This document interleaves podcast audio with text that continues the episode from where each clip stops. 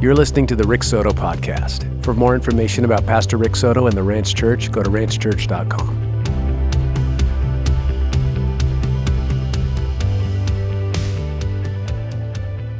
This morning, I am going to preach on doctrine, specifically the doctrine of Scripture, and I'll explain that more. For instance, what is doctrine? Why is it important? And what do we do with it? Before I do that, let me open us in prayer.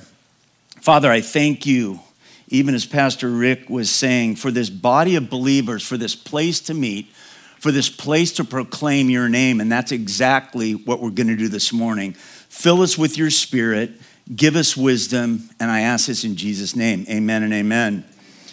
So I think the word doctrine is often misunderstood and maybe a, a, little confusing or mysterious, like some theological term that only pastors or theologians use. Not the case at all. Let me give you the definition of doctrine. Doctrine is a God given truth. Doctrine is a God given truth. And there's many doctrines in the Bible, many, many doctrines. You have the doctrine of holiness, doctrine of God's sovereignty, of justification, of creation, the doctrine of salvation. Those are all there. Today, though, I want to take a broader look. I want to look at the doctrine of Scripture, Scripture as a whole, and the impact it has on our lives. Now, I'm not really suggesting that we become experts on every doctrine in the Bible. I don't know if that's possible. But what I am saying is that Scripture as a whole, through the doctrine, through the God given truth of the Word of God, it tells us and shows us how to think and how to act. I think, whether we admit it or not, we're all thinkers. We're all thinkers. And even when we're asleep, we're thinking. It's called dreaming. It's impossible to not think. Try it. you, you can't do it. We're all thinking. So, what's influencing that? I want to start with this, and this is absolutely true that thoughts always precede and determine our activity. Thoughts always precede and determine our activity. Simply stated, what you think is how you act. What you think is how you act. So, how does this relate to doctrine? I know you're wondering, how does this relate to doctrine? Well, I'll tell you what, the same God that hardwired you to be a thinker is the same God that inspired the writers of the Old and New Testament with his truths so we would have them. He is basically showing us how to think through his truths. Our loving Creator gave us these doctrines, honestly, so we would have a sense or a way to make sense out of this life and how to enjoy it to the fullest. In no uncertain terms. You want to enjoy life? Do it God's way. Scripture, I'm going to say this unequivocally Scripture is the greatest physical gift that we have. This right here is the greatest physical gift that we have. It's our Creator's personal communication to all of us. We, through the Scripture, know how to show Him and bring Him glory. And the byproduct of that is we experience joy. God is glorified and we are filled with joy through Scripture. We talked about this just really quick uh, yesterday in, in the Saturday Bible study. I asked the group, Do you ever approach, when you get in the Bible, do you ever approach it like you're looking for hidden treasure? I mean, honestly, you will find things in the Bible. I mean, say some uh, billionaire took an acre of dirt and it's all turned up dirt, and he took you aside and said, Guess what? I have buried two feet under the ground in this acre a briefcase with 500 million.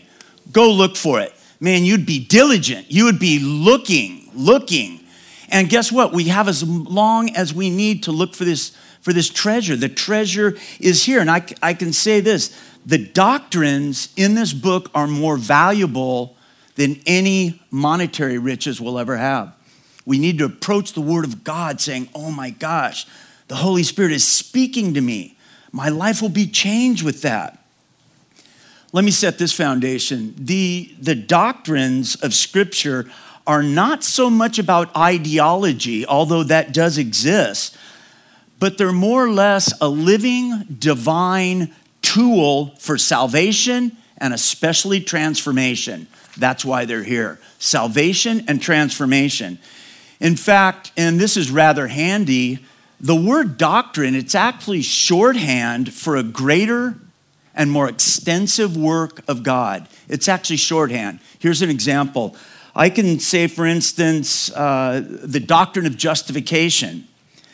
In that one statement or one doctrine is contained a vast amount of information describing the way God put us in a right relationship with Him, which would take a long time to describe, but always say the doctrine of justification.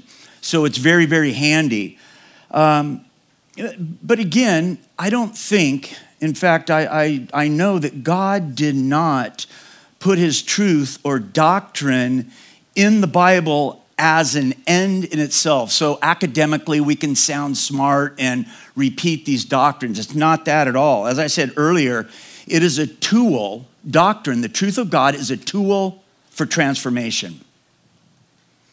I think one of the most interest, interesting places to see this. And if you have a Bible, go to Isaiah 55. Isaiah 55, and I'll read it. If you don't have a Bible, don't worry, but I'm going to read verses 10 through 13, and you'll see what I mean. In Isaiah 55, uh, chapter 55, verses 10 through 13, the prophet Isaiah is describing the truths of God's word as being like rain or snow that falls on and waters the earth. And let's look at the result. I'm going to read it, but, but look for the result of this. Verse 10 As the rain and the snow come down from heaven and do not return to it without watering the earth and making it bud and flourish, so that it yields seed for the sower and bread for the eater, so is my word that goes out from my mouth. It will not return to me empty, but will accomplish what I desire and achieve the purpose for which I sent it. You will go out in joy and be led forth in peace. The mountains and hills will burst into song before you, and all the trees of the field will clap their hands. Instead of a thorn bush, will grow a pine tree. And instead of briars, the myrtle will grow. This will be for the Lord's renown, for an everlasting sign which you will not be destroyed. Um, what was the result of God's word going out? It says that instead of a thorn bush, there will be a pine. It'll grow. Instead of a briar, a myrtle will grow. This has got to be one of the strangest word pictures ever in the Word of God. But if you, let's just say you had a thorn bush in your backyard, you'd never tell someone, hey, you know what, if it keeps raining, that thorn bush is going to turn into a pine tree. You'd never say that because they'd think you're crazy and they'd be right. However, look what the prophet's doing here. The prophet Isaiah is pointing to this radical transformation that takes place within us when we are soaked in God's truth, which is his doctrine. This happens changes our perspective, it changes the way we think, it creates a new being. It absolutely creates a new being. And I'm not talking, like, listen to this, I'm not talking about a better rendition of ourselves. That's not what I'm saying. I'm saying we become spiritually different. We become different creatures.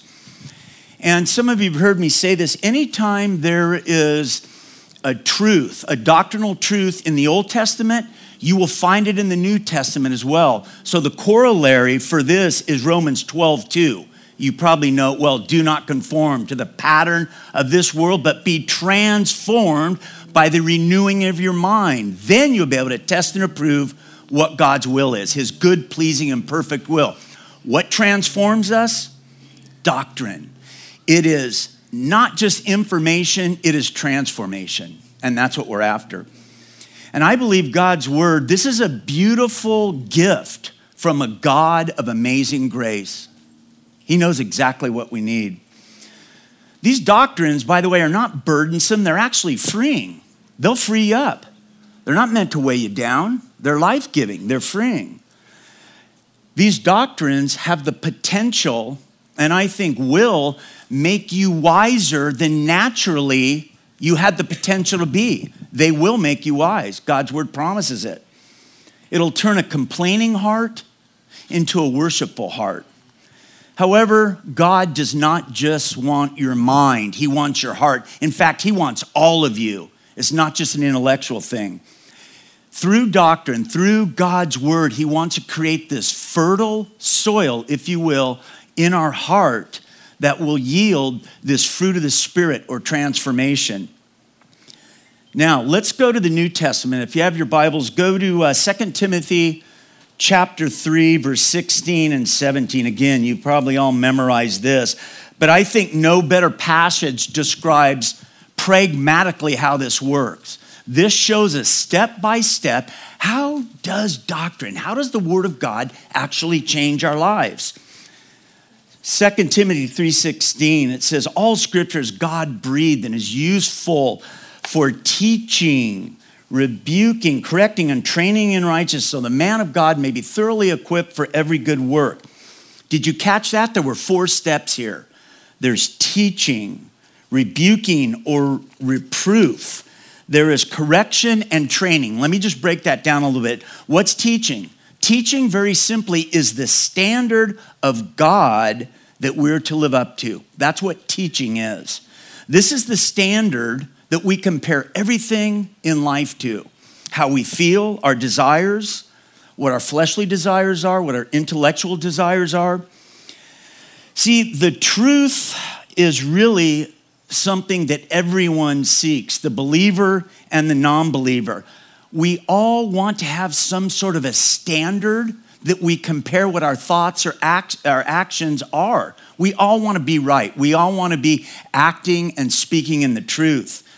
Um, I, really think, and it sounds corny, but I really think everyone carries a Bible around with them, believer, or non believer. Either one of their own making or the Bible that was given to us by the creator of truth himself. But we all carry a Bible with us. Second, rebuking or reproof.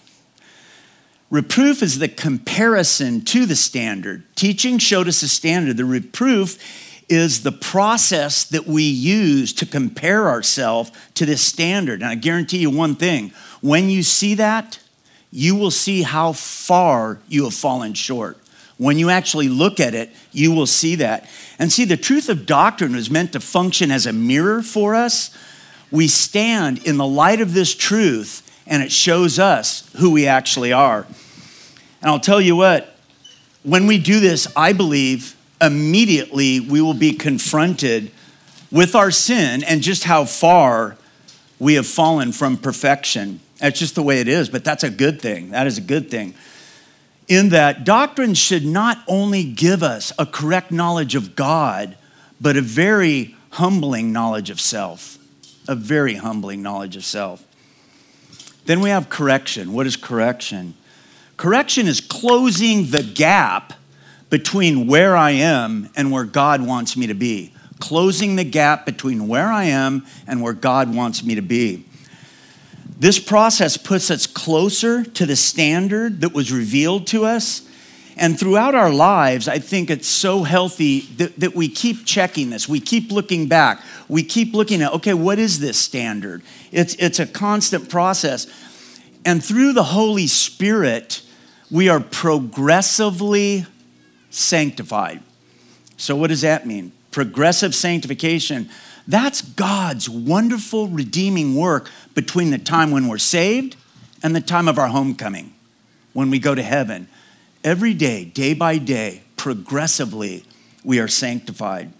And it's this wonderful process of comparison correction, comparison correction through God's word, empowered by the Holy Spirit empowered by the Holy Spirit. And then we have training, don't we? The last step, training. Training is simply faithfully putting into practice day in and day out this standard that God has shown us.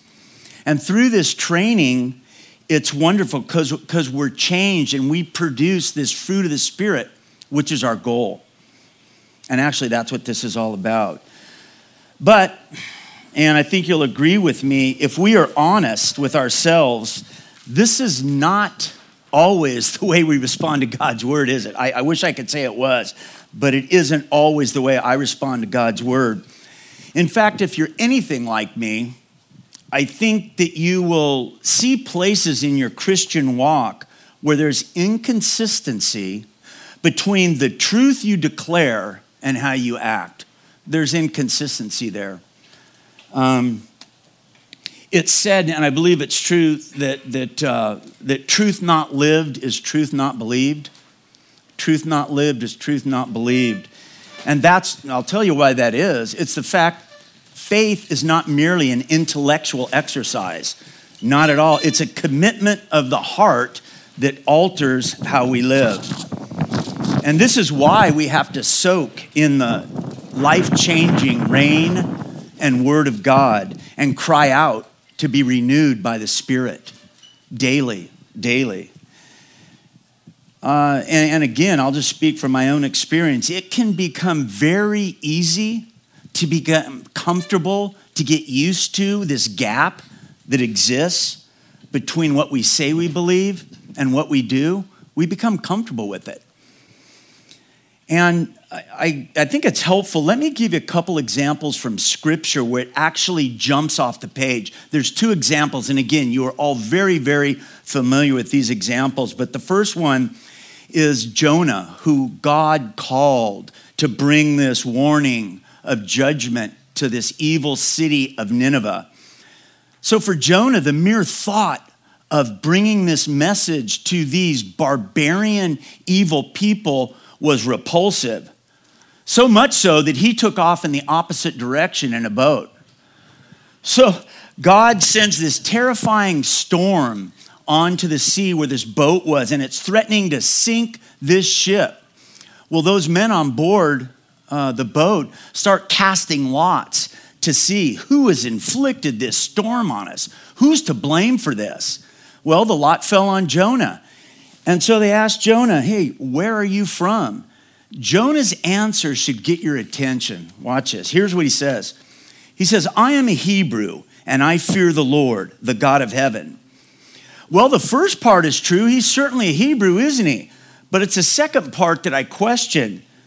I fear the Lord, the God of heaven there appears to be no fear in this man at all of the Lord. He had no problem looking God in the face and saying, I'm not going to do what you asked me to do. He had no problem with taking his own life in his hands, jumping on a boat, and heading off in the other direction. You see, there's this huge gap between Jonah's confession of faith and Jonah's actions. Huge gap. The second incident you'll find in Galatians 2. And this is where Peter, Peter has recognized the truth of the gospel. And he's communicating it to the Gentiles in this way. He's telling the Gentiles, listen, through Jesus Christ, there's a new life. You no longer have to adhere to these strict dietary laws and the Old Testament way of living. No, there's freedom in Christ. Well, that's all well and good until some real high ranking Jews come into town. What does Peter do? He separates himself from the Gentiles immediately, starts hanging with these very powerful Jews, starts eating kosher food like a Jew again. And so Paul is sitting looking at all this, does not set well. Not a bit. Paul calls him out not just privately in front of the church. This is dramatic and this is big. If you look at the context of this, this is a big deal, man. Why? Because Paul saw that the character and purity of the gospel was at stake. Had they went along with that, well, what is important? No, Paul said no. This is our confession of faith. We will act in accordance with our confession of faith. See, the problem here, for, for Peter at least, it wasn't theological, it was moral. There was a moral problem here. See, Peter didn't have this theological divine revelation oh no, I should go back to just eating kosher. Those dietary laws are actually the way. That wasn't the deal, not even a little bit. It was fear of man that was more powerful in Peter's heart than what God had showed him was right. No, no two ways about it. Peter was not acting in a way that was in accordance with his faith. And I'll say this, at least for me, this, this is a problem every day of my life, and maybe for you too. Acting in accordance with our faith. And God is so gracious. I believe He includes these two incidents in Scripture as a very gracious object lesson for us. We're not just to blow over them, they're there for us. I really believe if we can close the gap a little bit every day between our confession of faith and our action, it gives the devil a lot less room to mess with us.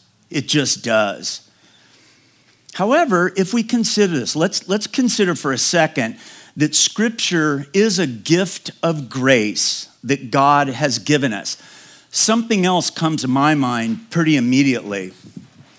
You see, one of the devastating results of sin entering humanity is that, believe it or not, sin reduces us all to fools in one way or another. Not in the same way, but sin reduces us to fools. A fool looks at truth and sees falsehood. A fool ignores God and puts himself in the place of God. But you know what's deadly about this? What's deadly? A fool doesn't know he's a fool unless he's given eyes to see his foolishness. He's got no way to know. See, but God looked at humanity with compassion and not only sent his son to rescue us fools, he also gave us this gift of his word. And it is wonderful. And because of that, a fool can recognize his foolishness and have a tool by which he can become wise. And I'm thinking, hey, what if, what if you just recognize you're a fool, but there's nothing you can do about it? I guess ignorance is bliss, man, stay a fool. But the Word of God gives you the tool to become wise. And that's what we have right here. Simply said, Scripture, if we did not have Scripture, God's Word, we would not know right from wrong. We would not know right from wrong.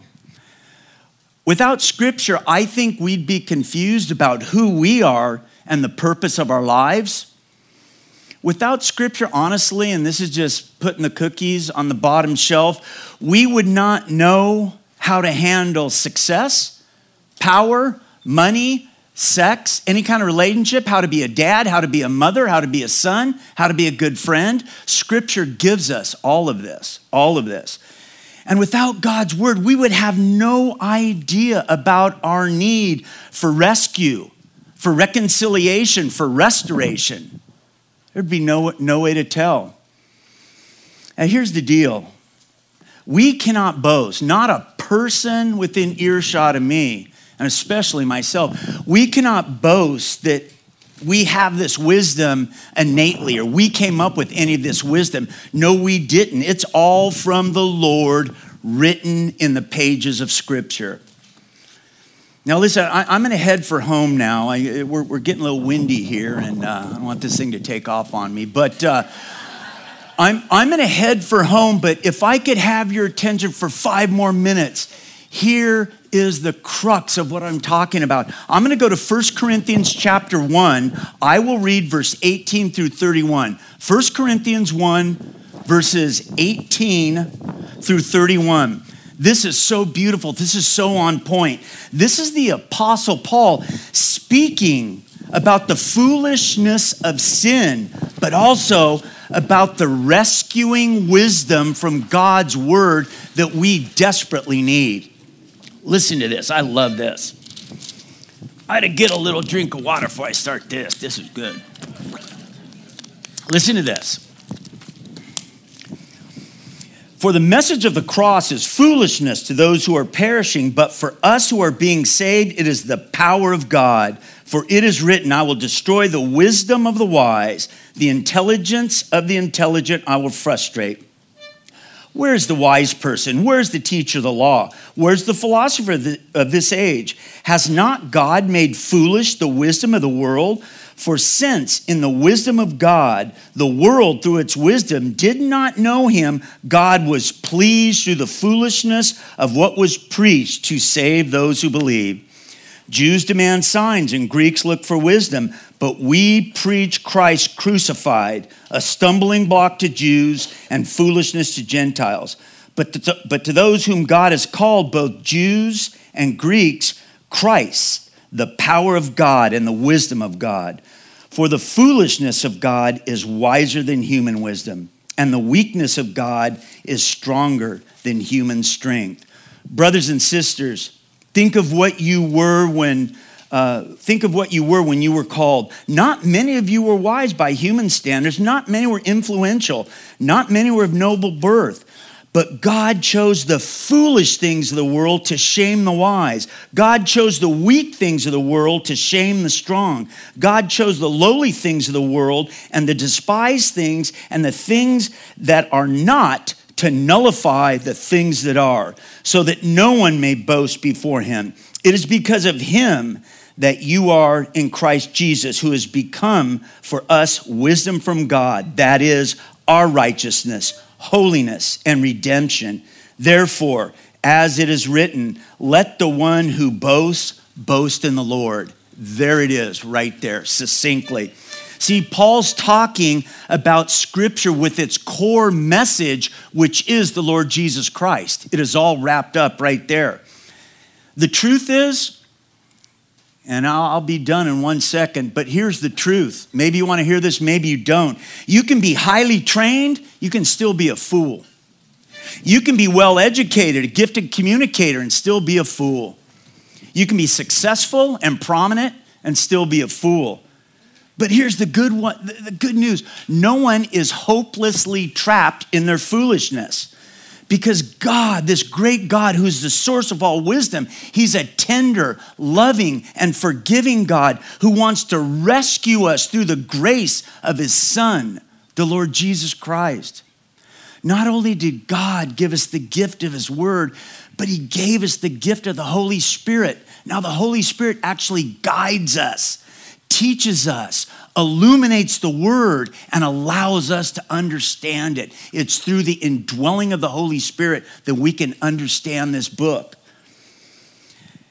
And pragmatically, by giving us this great gift of the Holy Spirit, God is giving Himself to us to open the wisdom of this book. He's given Himself to us. See, God patiently sits with us as we open his book and he teaches us. See, God is not only the author of the word, he's the primary teacher as well. It is a wonderful thing. I'll close with this. When you get the word of God, you also get the God of the word. And that is a beautiful, beautiful thing. Thank you for listening to the Rick Soto podcast. For more information about Pastor Rick Soto and the Ranch Church, go to ranchchurch.com.